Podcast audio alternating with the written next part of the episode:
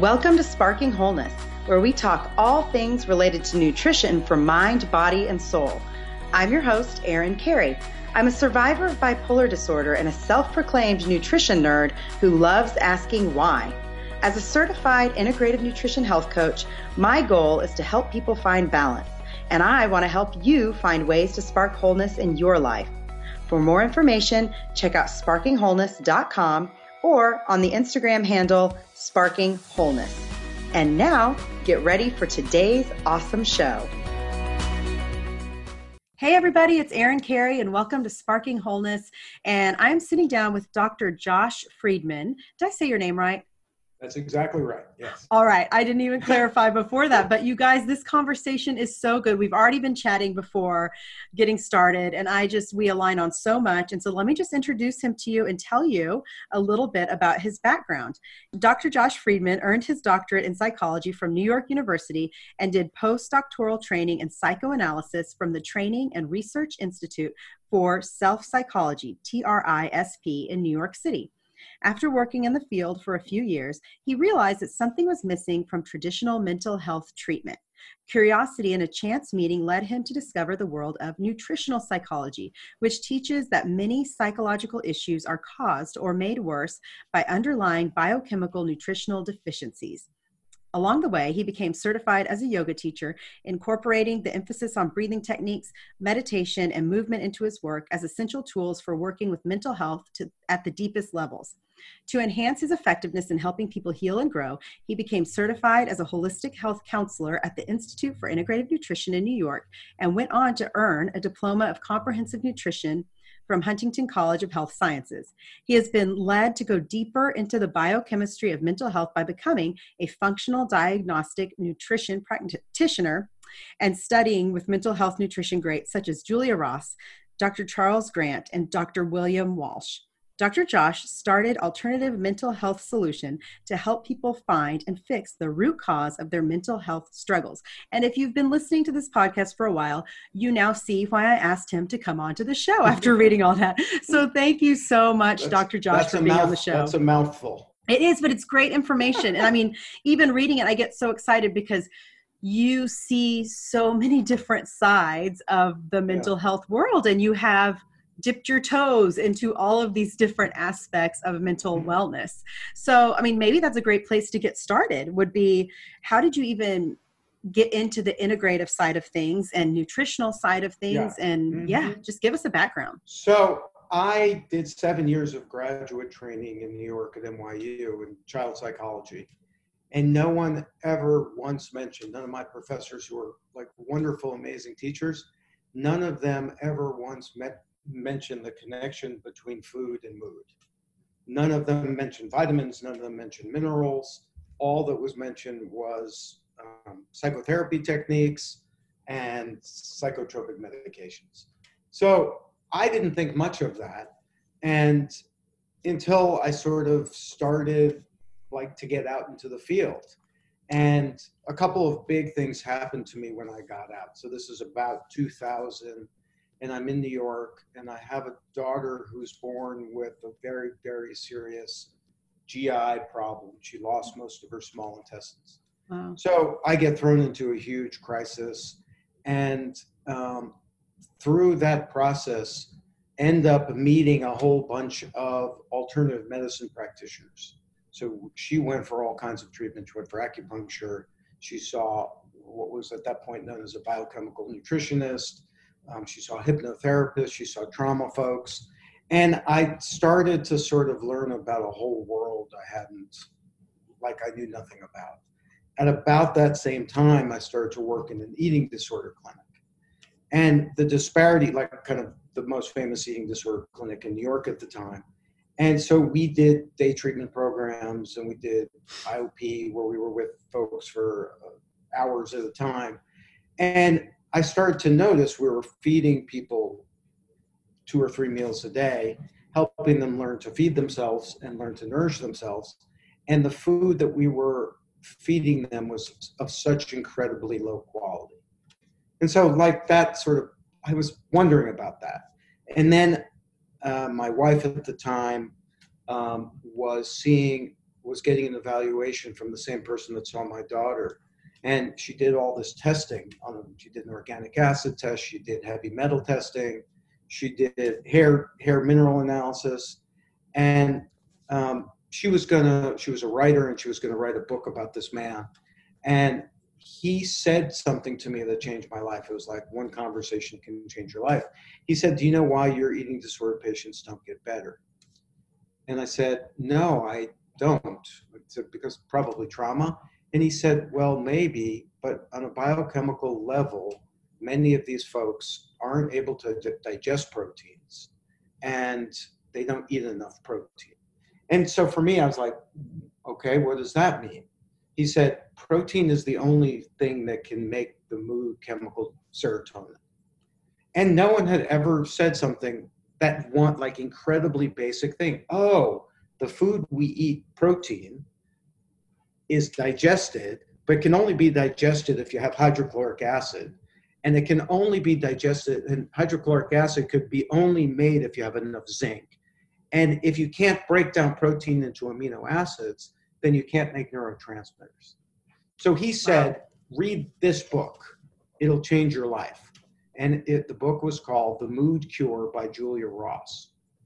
And so the mood cure, for anyone that doesn't know, um, is the most interesting primer on nutrition and mental health available. It was written in, I think it was written about 25 years ago, and it's, it's about the power of amino acids and the power of the right diet to build right brain chemistry.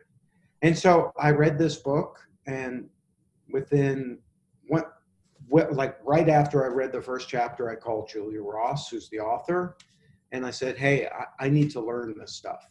And so this is 2000 about um, this is about like 2002 or 2003, and so that's the beginning.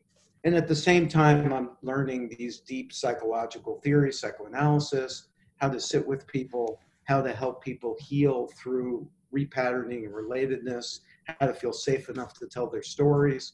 And I'm also learning about the basic biochemistry of mental health that seemingly like very few therapists know, very few psychiatrists actually know how neurotransmitters are, are, are um, built, yeah. um, what like which specific nutrients can be helpful for mental health. And I learned like a very simple model to add on to my psychotherapy practice. And so that's sort of how it started for me. Oh Does my goodness. Yes. Yeah. And I have yeah. so many things to add on to that. Okay. okay. To, to, backtrack and ask more about, yeah.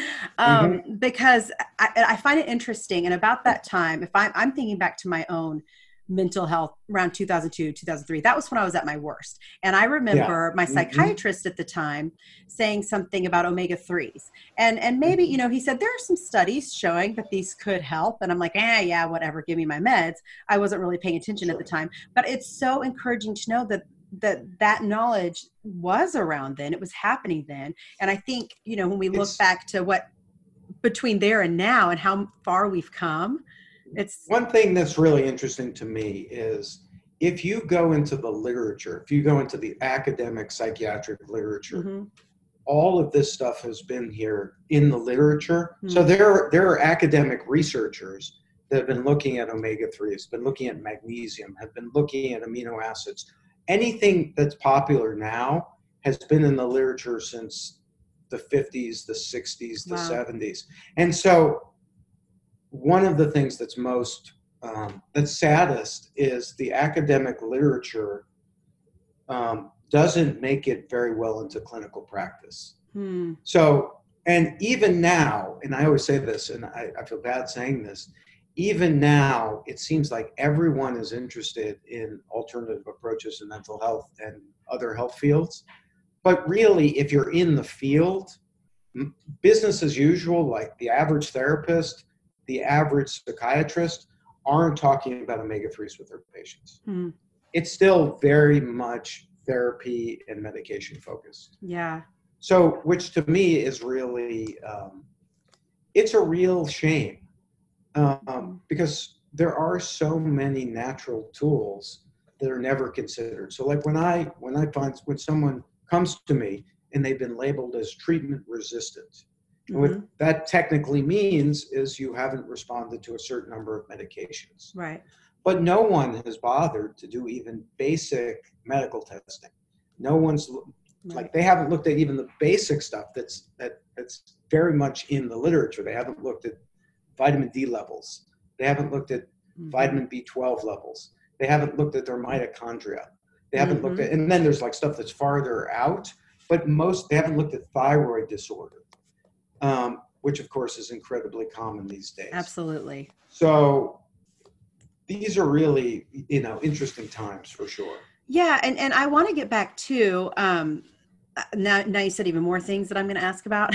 so I made a note to myself. But um I want to get back to what you said about proteins and amino, amino acids building the neurotransmitters. And we can only was what was it you said we can only make serotonin if we are receiving protein and if we're able to digest that protein. Is that what you said? Yeah, so there's only one thing in the world that that that serotonin. So serotonin is probably the most important chemical of mood, right?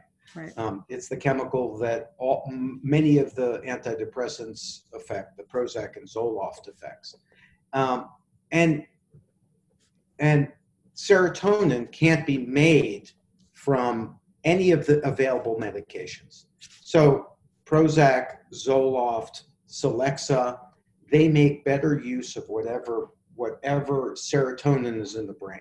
They're called selective serotonin reuptake inhibitors. Mhm. So they keep them in place for longer, which seems in some people to have a mood benefit. But really, the only thing in the world that serotonin can be made from is a single amino acid called tryptophan. Mhm. So tryptophan. So when you say tryptophan, most people say, "Isn't that that thing that's in turkey?"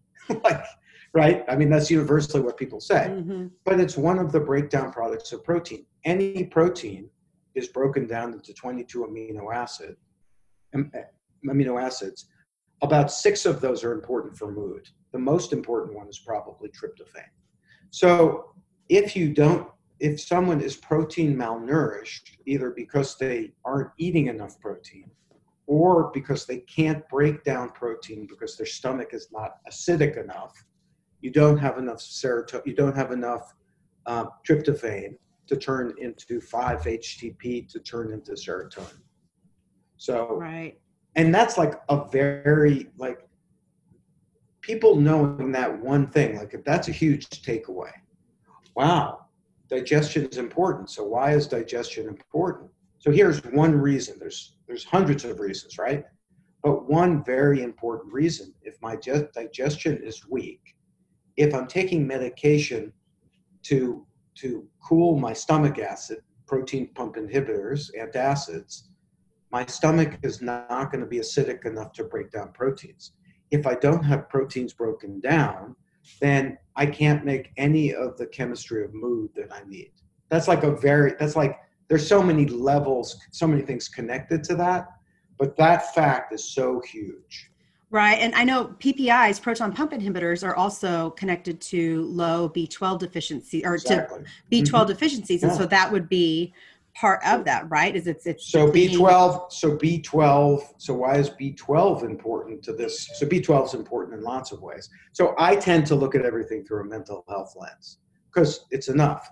But B12, if you look at the methylation cycle, and the methylation cycle is this important ubiquitous um, biochemical process by which um, neurotransmitters are made, by which we detoxify um, we detoxify things that we don't need.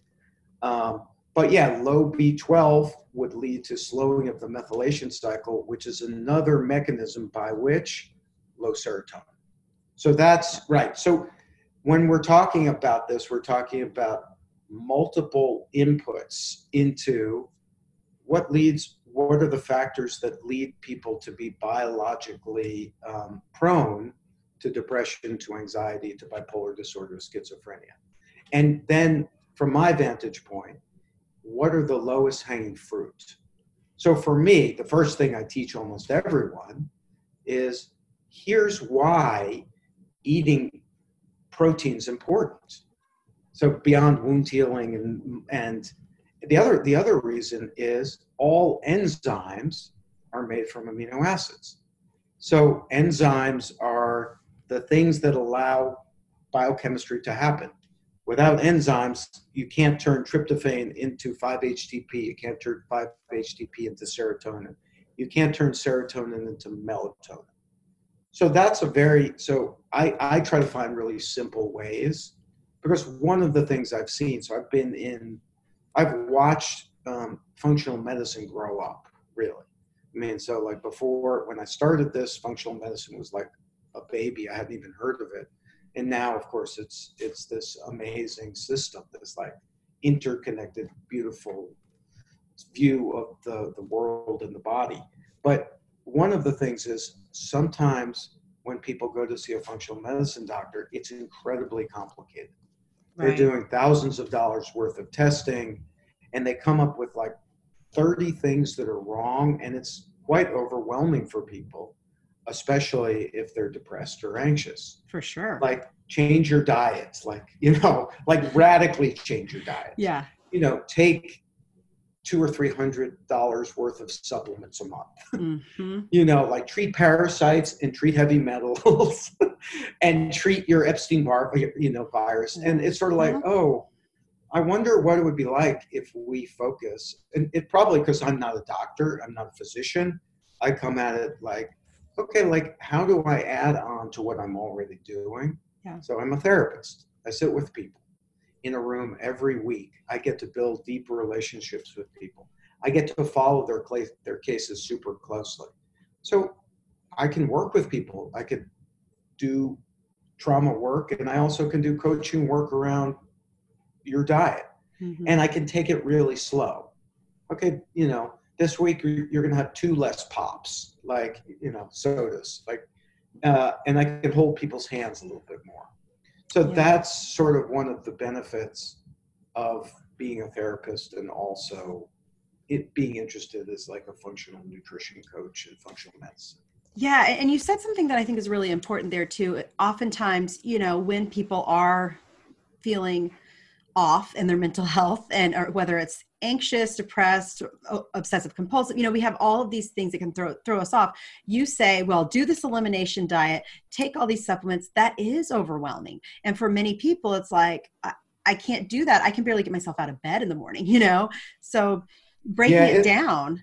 And and actually so one interest to the first thing i learned is still the most the first thing i learned from julia ross was that amino acids are incredibly powerful tools. And so I, I don't know if you've had experiences with them, you probably have, but um, while some supplements take weeks or months to feel an effect, in an amino acid you feel an effect in 10 minutes. Hmm. So like they're they're pretty interesting. There's a there's a chart. It's called the amino acid therapy chart, and this is um, a really good pencil and paper questionnaire that would be good to attach to this podcast. Um, and you can find it on the web. Um, it's created by Julia Ross, and it says here are low serotonin symptoms. So low serotonin symptoms are things like um, uh, edgy, like an edgy, like an edgy or an anxious depression, um, anger, irritability, eating too much or too little usually, um, uh, sleep problems. And so she lists the symptoms and you check them off, and it's pretty easy to see oh, I have mostly low serotonin symptoms or low dopamine symptoms or low GABA or low endorphin, or I have all of them. And then she has very clear protocols that many people can administer themselves to finding the right supplements at the right dose. And compared to any other things I've ever done for people, I've seen um, amino acid therapy change, change people's lives and give them um, the boost they need to do some of the other deeper kinds of explorations, doing testing, doing elimination diet. Um, and so amino acids are a big takeaway from this talk because it's they're they're cheap, they're simple, and if it's overwhelming, you can find a practitioner that can help you set up a schedule. And you know within a couple of weeks whether this is going to be a tool that's really going to help. So Wow. that's something that's for me has been um, like a, an incredibly helpful tool that sometimes works when people have had adverse reactions to Prozac or other Mhm. serotonin re- Mhm. reuptake inhibitors. Um, and it's simple and easy. And Julia Ross, in her book, The Mood Cure, really lays it out. Um, probably you and some of your um, some some of the people listening follow someone named Trudy Scott, and Trudy Scott is a huge advocate for for amino acids. Um, she is a big uh, proponent for natural treatments for anxiety, and I would Mhm. encourage everyone to follow her. Um, she's a colleague and a friend, but she lays out in her book, The Anti-Anxiety Food Solution, like in very clear, easy, simple ways, the basic, um, kind of like a really simple, clear approach. Here's step one, here's step two, here's step three. And even people who are quite overwhelmed, she breaks it down into small enough digestible chunks. I love And- that. Yeah. So for people who are listening and and they're like, okay, so what exactly do you mean by amino acids? Are you talking about supplement form, food form, both? I, I would start. So I find that that that changing your diet is incredibly important, but it's a lot slower and it's a lot harder. Um, I'm talking about very specific. So I'm talking about very specific supplements. So for each, there are very specific supplements for each neurotransmitter that can be used to raise levels. So for for um, serotonin, it's either tryptophan, L-tryptophan, um, there's a brand that's probably the best brand that um, Trudy suggests, and I also suggest it's called Lidtke, L-I-D-T-K-E. Um, and they are they uh, are the highest purity for tryptophan. Um, some people also have really good benefit from now foods, and the starting dose of an amino acid um, for, for tryptophan is 500 milligrams. Um, and the other one to raise serotonin is called 5-HTP. Mhm. Metabolite of tryptophan is called 5-hydroxytryptophan.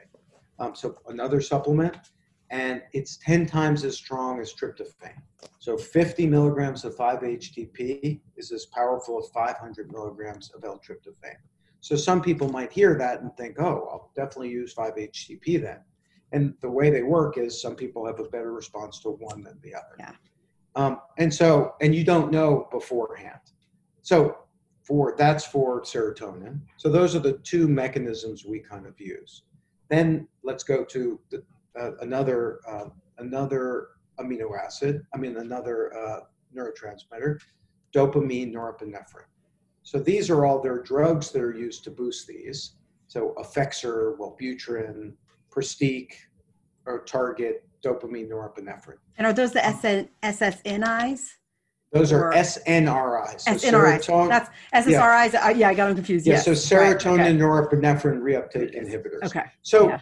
People that are low in dopamine, norepinephrine, they have a very, they're depressed, but they have a very different kind of presentation than people who are low serotonin.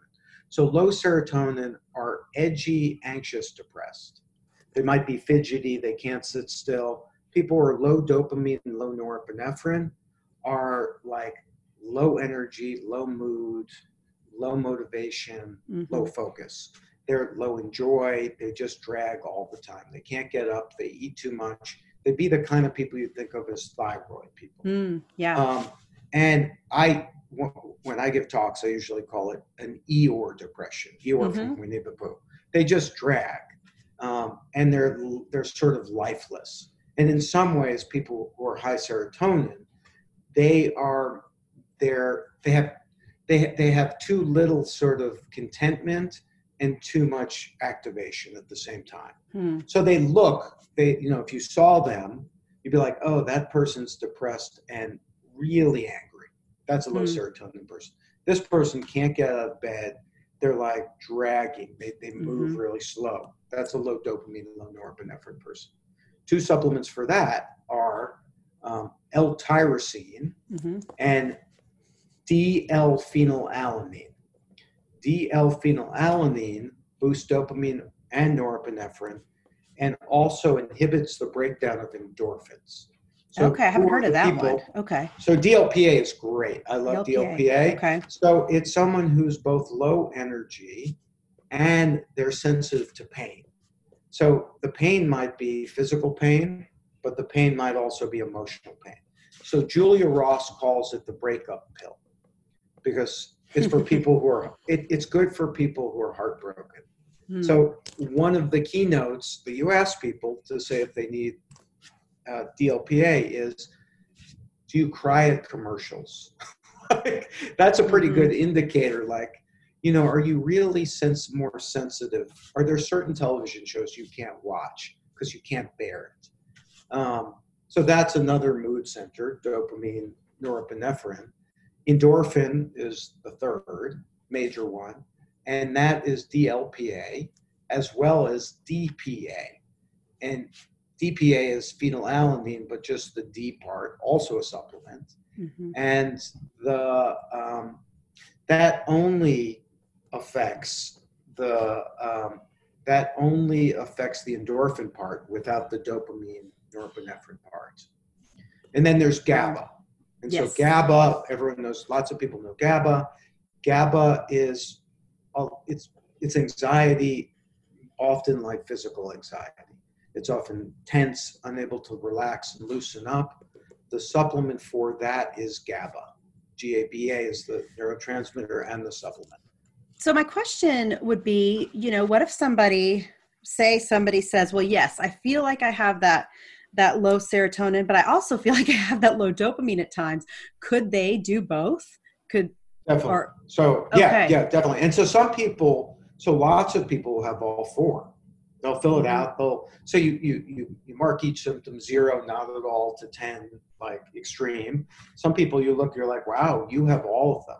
So in a case like, so in the case you present, we give calming substances, calming, calming supplements before we give activating supplements. So if someone's edgy and anxious, if you give them too much of a boost, they're going to be more edgy and anxious. Mm-hmm. But if you yeah. calm them down with, um, let's say they're low, like you think they're low serotonin, you give them some tryptophan in the evening, and then you give them some other calming things. You give them magnesium. You might prescribe Epsom salt baths, mm-hmm. some yoga, some like a yoga nidra. You give them some blue blocking glasses, like a whole, like you make a little mm-hmm. program for them, and then they're like, "Oh, cool," but I'm falling asleep all during the day. I'm mm-hmm. still like, like I'm not activated enough. So then you might layer in some more activating things. So let's say um, they're also like sensitive. So you try DPA, you find the right dose, you might give them some adrenal adaptogens. And so usually I won't do any testing to start with people. Usually I'm pretty now pretty intuitive with these things. So I have a, one of the doctors you read in my uh, in my bio is name his name's Charlie Gant, and he's a addictions expert, a holistic mm-hmm. addictions expert. And when he was learning amino acids, he would go to AA meetings. So he would go to Alcoholics Anonymous and he would just like listen to people talk and label them. I mean, we don't like labeling people. That person's low serotonin, that person's low yeah. dopamine, that person's low dopamine, that person's low endorphins. And like I can pretty much I can talk to someone for three minutes at this point, and I'll know exactly what I, I mean, I'm not always right, but I'm often right because they're very distinct um, personality types. So things mm-hmm. we think of as personality types, some of it's hardwired. People mm-hmm. come in this way, and then add stress on top of it. Sometimes and add other things on top of it. Yeah. These symptoms get very much exacerbated. Yeah, yeah, that's yeah. interesting. You mentioned the um, addiction because that is a dopamine thing, isn't it? A, a, um, it has to do with the, with dopamine a lot of times. So some people will say so. There's kind of a, um, there's a famous researcher named Ken Blum, and he's created this supplement. It's called Synaptogenics, I think it's called, and he provides all of the necessary agents to raise dopamine in the in a very specific region of the brain, the nucleus accumbens. Um, and so he thinks it all has to do with dopamine. Hmm. and that people he's created this term um, reward deficiency syndrome Mm-hmm. and so 20% of people are reward deficient and they need to seek external substances to get the dopamine boost that they need. So, but there are other people that would say, yeah, there's some drugs that are dopamine drugs. So people that get hooked on on speedy things, caffeine, people that get hooked on meth, people that Mhm. get hooked on Ritalin, Adderall, um, those people are dopamine deficient. There are other people that get hooked on downers. So Mm. heroin is a is, is a downer. Alcohol is a downer. Those people can be GABA. GABA can help them. Dope, uh, serotonin support can help them. So um, I sort of am more in. I've used Dr. Blum's product successfully at times, but there are other addictions folks. So Dr. Hyla Cass is a big one. Dr. Charlie Gant, that they're listening in the same way that the amino acid therapy chart. They're listening for what are what are people trying to achieve with their substances? Because I'm of the mind that everyone's trying to fix their broken brains Yes. and and their addiction that the addictive piece becomes problematic later on but no one starts using substances to get addicted people start using substances to feel normal so Right. I, I i worked in the air force for a while and i one of the things i got to do was run a psychoeducational group for first time alcohol or drug offenders and um, i got to ask hundreds and hundreds of people what was it like? How old were you the first time you drank? And what was it like the first time you drank? And everyone almost gives the same answer. They're usually 10, 11, 12 years old. And like they stole from their older brother or their parents. And what they feel is, I felt normal. I felt like I fit in. I felt like I could relax. I felt like I could let go.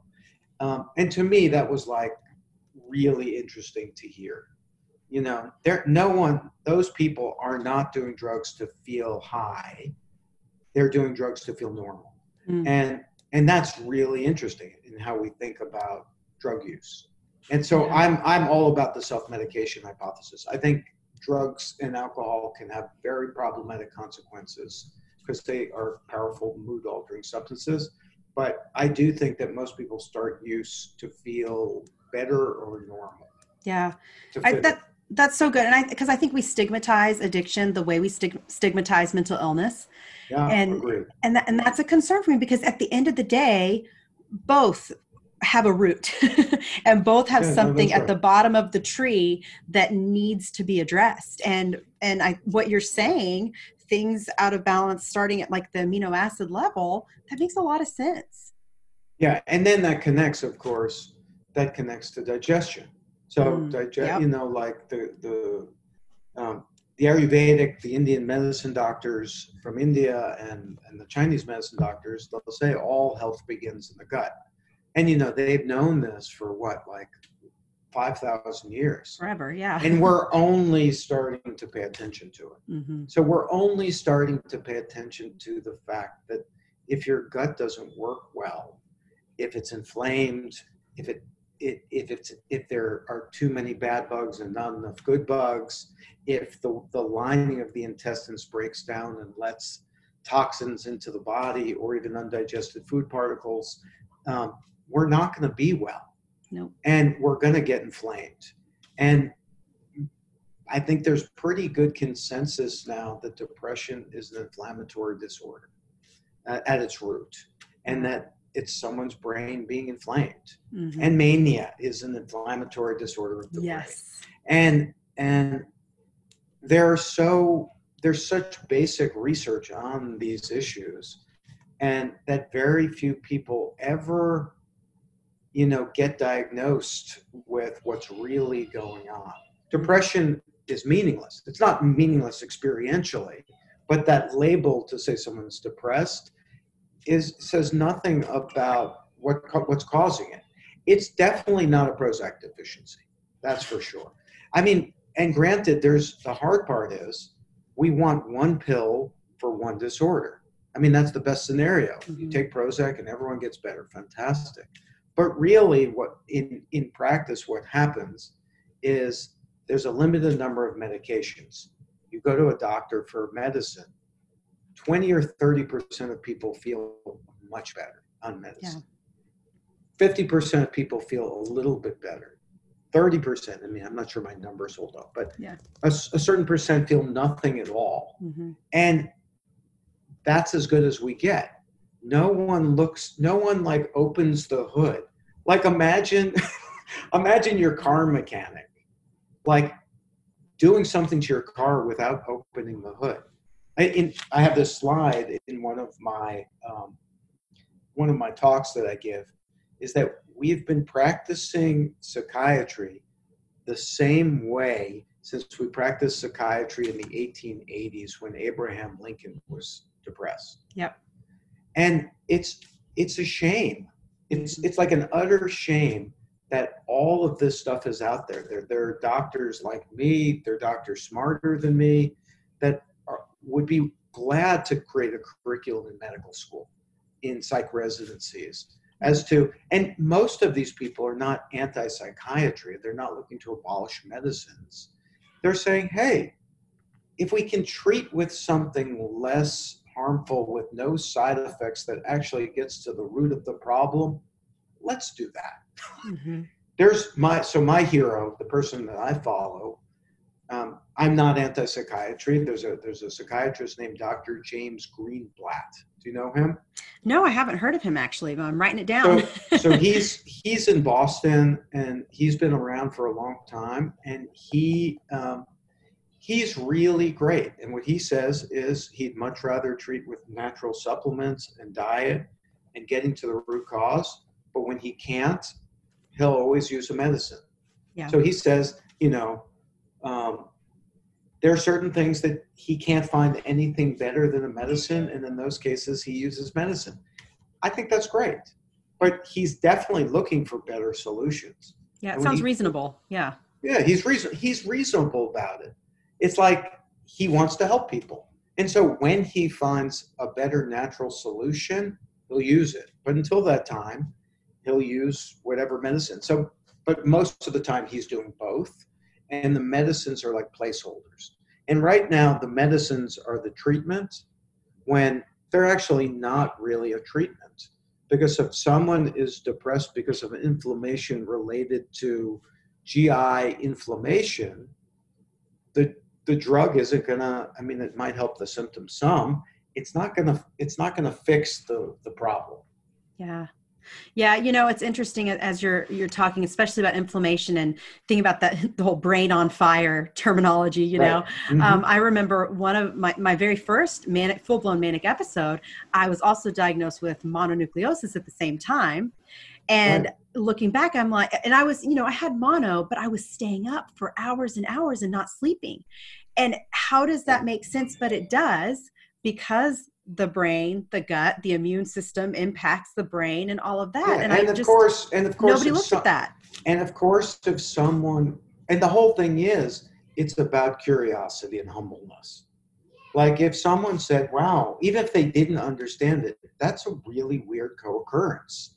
you know, mania with with EB with the Epstein Barr virus, mm-hmm. and it's like, so it would have taken that a doctor a couple of hours he would have had to say to his colleagues, hey, I'm going to go to the medical library and I'm going to, I, I, I have a hunch there's a connection between these two things. I'm not smart enough to understand that connection at this point, but I'm curious enough to go and dig in the literature. So if I had to bet, if you went to PubMed and plugged in EBV or mononucleosis mm-hmm. and, and mania, there'd be a shit ton of articles on that yeah. subject. And and really, EBV is an opportunistic. EBV presents, it becomes, it, it stirs up, it's latent usually, and it comes out of the woodworks when your immune system is compromised. Mm-hmm. And so, of course, an imbalanced immune system causes inflammation. And of course, right, this whole brain on fire business, the brain is the most sensitive organ in the body. If the blood brain barrier starts to become compromised, you're likely going to have some serious problems with mm. cognitive functioning, possibly. And if you have the genetics, the underlying genetics, um, the epigenetic switch is going to get flipped, yep. and you're going to have someone in full blown mania. Mhm. Um, and that's our job. Our job is to be humble. And it's hard to be humble when you feel all the pressure to fix people and help people immediately. To say, I don't know what the connection is, but I'm going to find out. And in this day and age, you know, where every piece of information is in your fingertips through the that worldwide internet thing, Mhm. and you can find out anything. Like, and you can like start digging and start like contacting people. So, um, yeah, I think that's really, really interesting and a super important point about digging, about making connections and being curious Mhm. and especially in psychiatry, because our the, the the allopathic tools that we have aren't that great actually. That there's it's important to remember that we are mind body. There is no the mind is connected to the body. If the body is not well in any way, and barriers are starting to break down, if the gut breaks down, the, the blood brain barrier is going to break down. Anything happening in the body is going to come into the brain. Yes. And that is a setup for pretty serious issues, especially with people that don't know what they're looking at. Yeah. So they're treating something, they're treating something with mind dulling substances without really understanding what the problem is that they're treating. You know, psychiatry, of course, is the only field of medicine that doesn't test the organ it treats. So still, after all these years, even you go to see a psychiatrist now, and it's only the rare psychiatrist that even does basic blood work. You know, there are things that are so clearly linked to medical conditions. Um, thyroid disorder. Thyroid is huge. sure. Yep.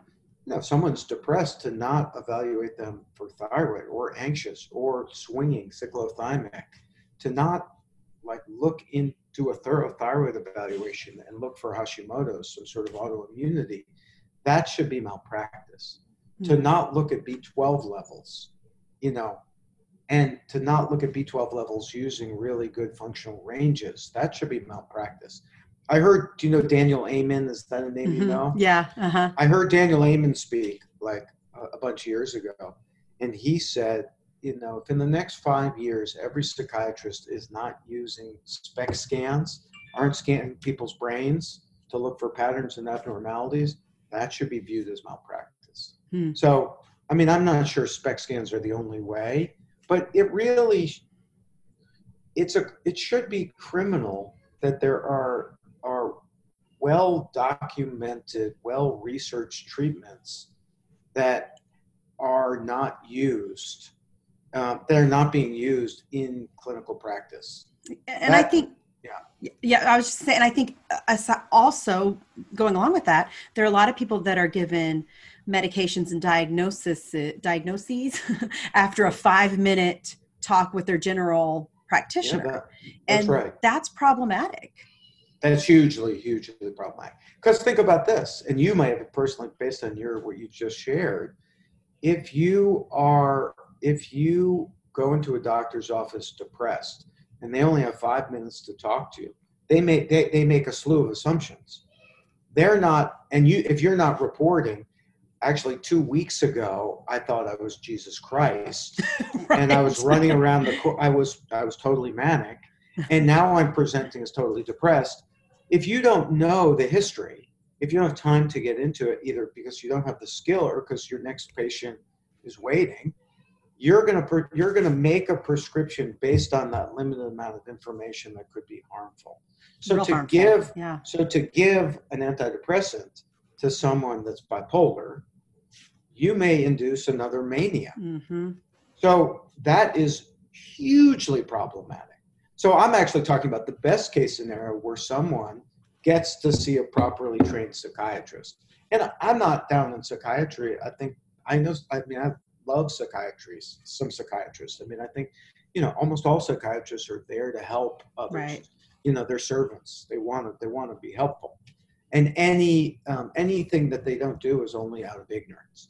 But um, but you're right. Most medicine, most psych, most psychiatric medicine is actually prescribed by primary care doctors that neither have the skill nor the time to properly evaluate people. and that's a big problem, really. You know, like a huge problem. Yeah. I mean, because you think about how many people we have taking medication right now and how much the rate of mental illness continues to climb. And I mean, that who's sounding the alarm on that? We should all be sounding the alarm. Yeah. Yeah. Do you know, Robert, do you know the book Anatomy of an Epidemic? No, huh? So Another one guy, write down. so there's a guy named Robert Whitaker. Who, Okay. He's actually not a clinician. He's a health writer that's Hmm. very, very interested in mental health. And he wrote this book. It's probably about 10 years back now called it The Anatomy of an Epidemic that looks at um, that looks at when antipsychotic medications and when antidepressant medications came out. Over 20 years what happened to mental illness? How many people got became how many people were chronically mentally ill at the beginning? How many people are chronically mentally ill at the end um, and what he found is like incredibly disturbing he Mm. says. So his analysis there's way more people chronically mentally ill like after the 20 years of the existence of the drugs that were supposed to change everything. And what he his hypothesis which i think is pretty well grounded is that the medicines create chronic mental health conditions in situations where people would have had episodic conditions so in europe in lots of europe they use a lot of the same medicines especially for psychosis or or or bipolar disorder but they use them for much shorter periods of time and then have much more intensive community support. They have much better programs that help people stay in communities and stay healthy and look for the early, earliest signs possible of their next episode.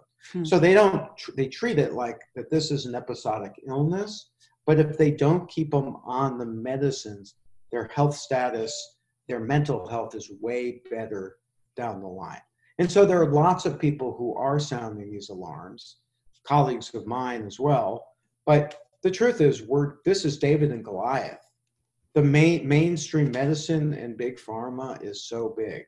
You know, Yeah. you're sounding the alarms. You know, the it's the podcasters, it's the summits. You know, it's like the Mhm. anxiety summit Yeah. and it's the it's the the chronic Lyme summit and the and the mold you know the, the toxic mold summit but i think part of the problem is sort of like politics if you if, if you're inter- if you're conservative you watch fox news if you're liberal you watch msnbc you know all of the people or 90 many of the people that listen to podcasts and listen to like yours and go to the summits are already convinced of this what the summits do and what your podcasts do, it lets people who are seeking help, who don't have providers who are telling them that there are options, it's letting them know that there are other options. Mm. And that, like, you know, like that's like a, like what you're doing is like a beautiful service. Yeah. And the truth is, you can get the word out to tons of people. And Mhm. the cool thing about uh, about the use of the internet is that we can have this bottom up revolution that's fueled by people that that are desperate for help that Yeah. want help that have been in the other systems because there there aren't that many doctors like me there's some and it's growing i mean there's this amazing conference every year called integrative medicine for mental health where it's a functional medicine conference for mental health and they do some other behavioral stuff but it's mostly functional medicine. And i've been going every year. I think they've been doing it for about 10 years and i think i started going the second or third year and there were like 60 or 70 people. And last year which is you know this year they just had it but it was online. Last year was in person and there were 800 people there and everyone there is amazing. It's a little like going to an elite college like going to harvard where everyone comes from their little town and they're like the coolest person from where they're like the smartest person from wherever they're from. Like i remember the first time i went I, I was in santa fe and i flew into albuquerque late and i got on this bus going to santa fe for the conference. And the person sitting next to me was also going to the conference and she was a psychiatrist from uh, salt lake city and she was not a presenter and she had written a book on depression with marie osmond. And i was like oh my god this is what so everyone in the audience is amazing. And it's like a homecoming because all of them are working in isolation and they get to know they get to meet all the people they know through social media. And so it's a beautiful place to be because it's it, it, it's a little like the institute for integrative nutrition mm-hmm. where we both went yeah. where like-minded people come together to inspire each other and share mm-hmm. information mm-hmm. and feel like you're gonna we're gonna change the world and cool. it i'm optimistic i'm i'm i'm not optimistic about the field as a whole changing but I am optimistic, incredibly optimistic, that there are alternative treatments um, that people can get better. That with the advent of telemedicine, um, with the advent of um, the internet, that this information can transform people's lives. Mm. and that's sort of my interest and my path is to educate people yeah. and help people. And I'm not the and I'm not the world's biggest expert. But the thing I've learned is it's very, very, very difficult to get appointments with the world experts, and they're often incredibly expensive, and um, and not everyone needs to see you know Mark Hyman. You know, not everyone needs to see the person that's five thousand dollar Dr. Brogan, Kelly Brogan is mm. five thousand dollars a session, and that they're so um, yeah yeah yeah no i appreciate you saying that and and and bringing hope to this conversation because there there are things we are up against and and it's hard and, and there's a lot of noise out there. And so i, I appreciate yeah. you um bringing this knowledge and information because it's a lot. And man there's so many other things i could ask you about.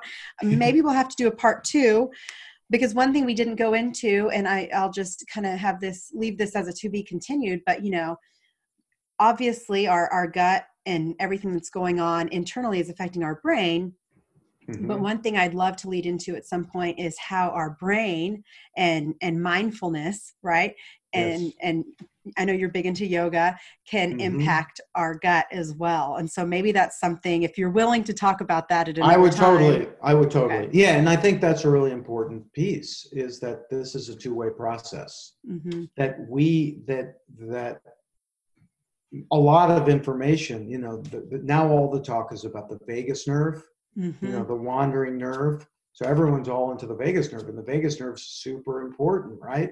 Yeah. Because it connects all the systems together. So this multi-systems theory that functional medicine is, it's like, what's the common denominator? Oh, it's the vagus nerve.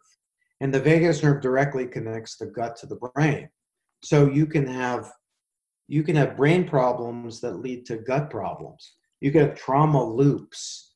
You can have activation. People can get caught in activation, limbic activation, activation of the fight, flight, freeze model. Yeah. Um, and that leads to, you're right, that leads to all kinds of, um, of physical problems. Yeah. And actually, can I say one last thing? Of course, that, yeah. So yeah. there's a there's a kind of well-known functional medicine guy named uh, Dr. Dan Kalish, and he has a training program.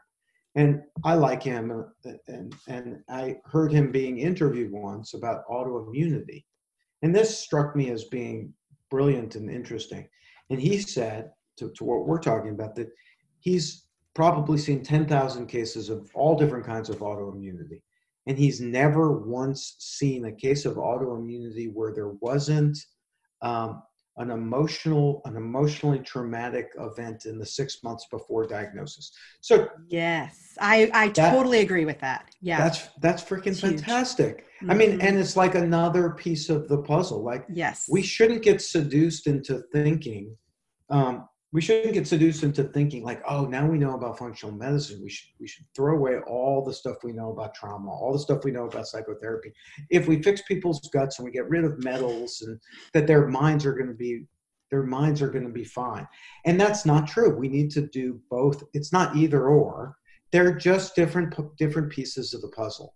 Absolutely. And this and this mindfulness and um, the ability to shift from from the trauma part of the brain into the thinking rational frontal lobe part of the brain is the other missing piece and actually the functional medicine people will say that you're you're you will never ever be able to heal as long as you stay stuck in fight flight because at a cellular level your your cells are defending against moving and healing. So Mm. there's there's a thing called the cell danger response. So even at the most cellular level, if you're stuck in fight, flight, or freeze, you're going to stay sick. Mm. And and I'll I'll leave a teaser. I have a perfect story. I have a client who um, who um, went to see some of the best functional medicine people, had mold illness, had Lyme, had panic attacks, and the thing that ended up helping him, that allowed all he was doing all he was doing infrared saunas, he was doing interval training, he was doing um, glutathione. He was doing all this like amazing binders, all this like amazing, these amazing protocols, but he was still stuck. And only when he really dealt with his trauma and shifted his brain into safe Mm. rest, Yes. digest, only when he learned to do that could he heal. And in Yeah. he had been sick for years. And after doing this very this intensive treatment program, he- everything got better. Like it was the most amazing thing. And so it's in my experience, in my like journey, I see so I see things and I'm like, oh, that's an incredibly important part of the puzzle. Like that's incredibly important. It's not maybe more important than the other parts, but it's this mosaic that we're it's this integration of different pieces that we're creating. We have to look at all those pieces. We have Yeah. to. We can't And- ignore them. Yeah, and we have to, and it means no one person can do all of them. It means that we have to collaborate and we have to be non territorial, collaborative, open minded, and humble. And, and we need to celebrate small changes that, uh, that people make and diagnostically be able to say where people have people who are sick, people have mental health issues, often they, they feel hopeless because they've often tried lots of things. So we need to say, to be smart with people and say, I think you're going to get the most bang from your buck for this thing. Let's do this first. What does that sound like? And get buy-in. Like, what is like? What do you think? Or here's an, you know, like you do with, like here's here are the three things I'm thinking. So I'm pretty transparent. I'm transparent when I think I know things. I'm transparent when I think I don't know things, and I'm transparent when I think like ultimately ultimately you live in your body and i trust your intuition and i trust your highest self like i, I believe that everyone is the we're we're all we all have incredible intuition we Yep. came in with and if you can help people connect to that then you're going to know what they're going to know what to do and in the meantime we're going to help them know what to do Yeah. Wow. That that's so so many good things there. Where can people contact you, find out more about you? So they, Um, yeah, yeah. That the best place I have is my website. It's mood m o o d healing h e a l i n g dot com, and that's so I have a I have a brick and mortar psychotherapy practice here in Omaha, but I do I have a separate sort of functional nutrition coaching business at Great. moodhealing.com, and that's that's the uh, that's uh, the uh, alternative mental health solution. Okay, awesome. Yeah. So Good. guys, check him out and thank you, thank you, thank you for I mean, everything you said was just amazing and um, you have so much knowledge, so I really appreciate it. Thank you for having me. I really, it was really great to talk to you, to meet you, and to talk to all the people that will listen to this conversation. Thank you.